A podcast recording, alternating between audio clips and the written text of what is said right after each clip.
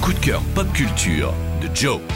Cette semaine, j'ai lu un comic book et je vous en parle parce que c'est super. Ça s'appelle Little Monsters et c'est édité en français chez Urban Comics dans la collection Indé. Little Monsters, c'est l'histoire d'un petit groupe d'enfants qui semblent au départ livrés à eux-mêmes dans un Los Angeles complètement déserté et visiblement euh, ravagé par l'usure du temps.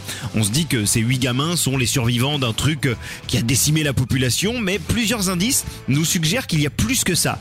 Très vite, on comprend que ces enfants perdus sont en réalité des petits vampires, dont l'existence monotone va se voir bousculée par un événement qui mettra en marche toute l'histoire qu'on s'apprête à suivre. Le pitch est assez simple, mais l'ensemble est profond, nuancé, délicat, imprévisible et sonne finalement très juste. L'équilibre de Little Monsters, on le doit au talent du duo de Jeff Lemire et de Dustin Nguyen, deux artistes ayant déjà travaillé ensemble à plusieurs reprises, notamment sur le comics de science-fiction Descender, un chef-d'œuvre qui explorait déjà entre autres la thématique de l'enfance transformée.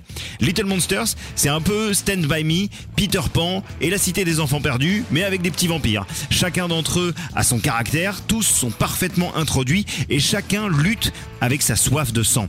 Visuellement, Dustin Nguyen fait à nouveau des merveilles. Il dessine parfaitement les visages d'enfants et parvient à faire passer énormément d'émotions à travers son trait si particulier, un style qui se marie très bien d'ailleurs avec l'épure des dialogues de Jeff Lemire qui privilégie les échanges courts.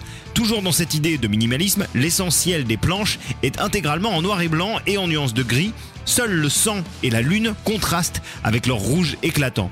Et puis Dustin Nguyen réserve aussi l'usage de la couleur à des illustrations dessinées sur les murs par certains personnages dans un monde où la nuit a tout envahi. Dès le tome 1, on sent que les thématiques de l'abandon, de la perte de l'innocence vont être au cœur de cette histoire dont j'ai déjà hâte de lire la suite. En attendant, le tome 1 est donc, comme je vous le disais, dispo, Little Monsters, édité par Urban Comics.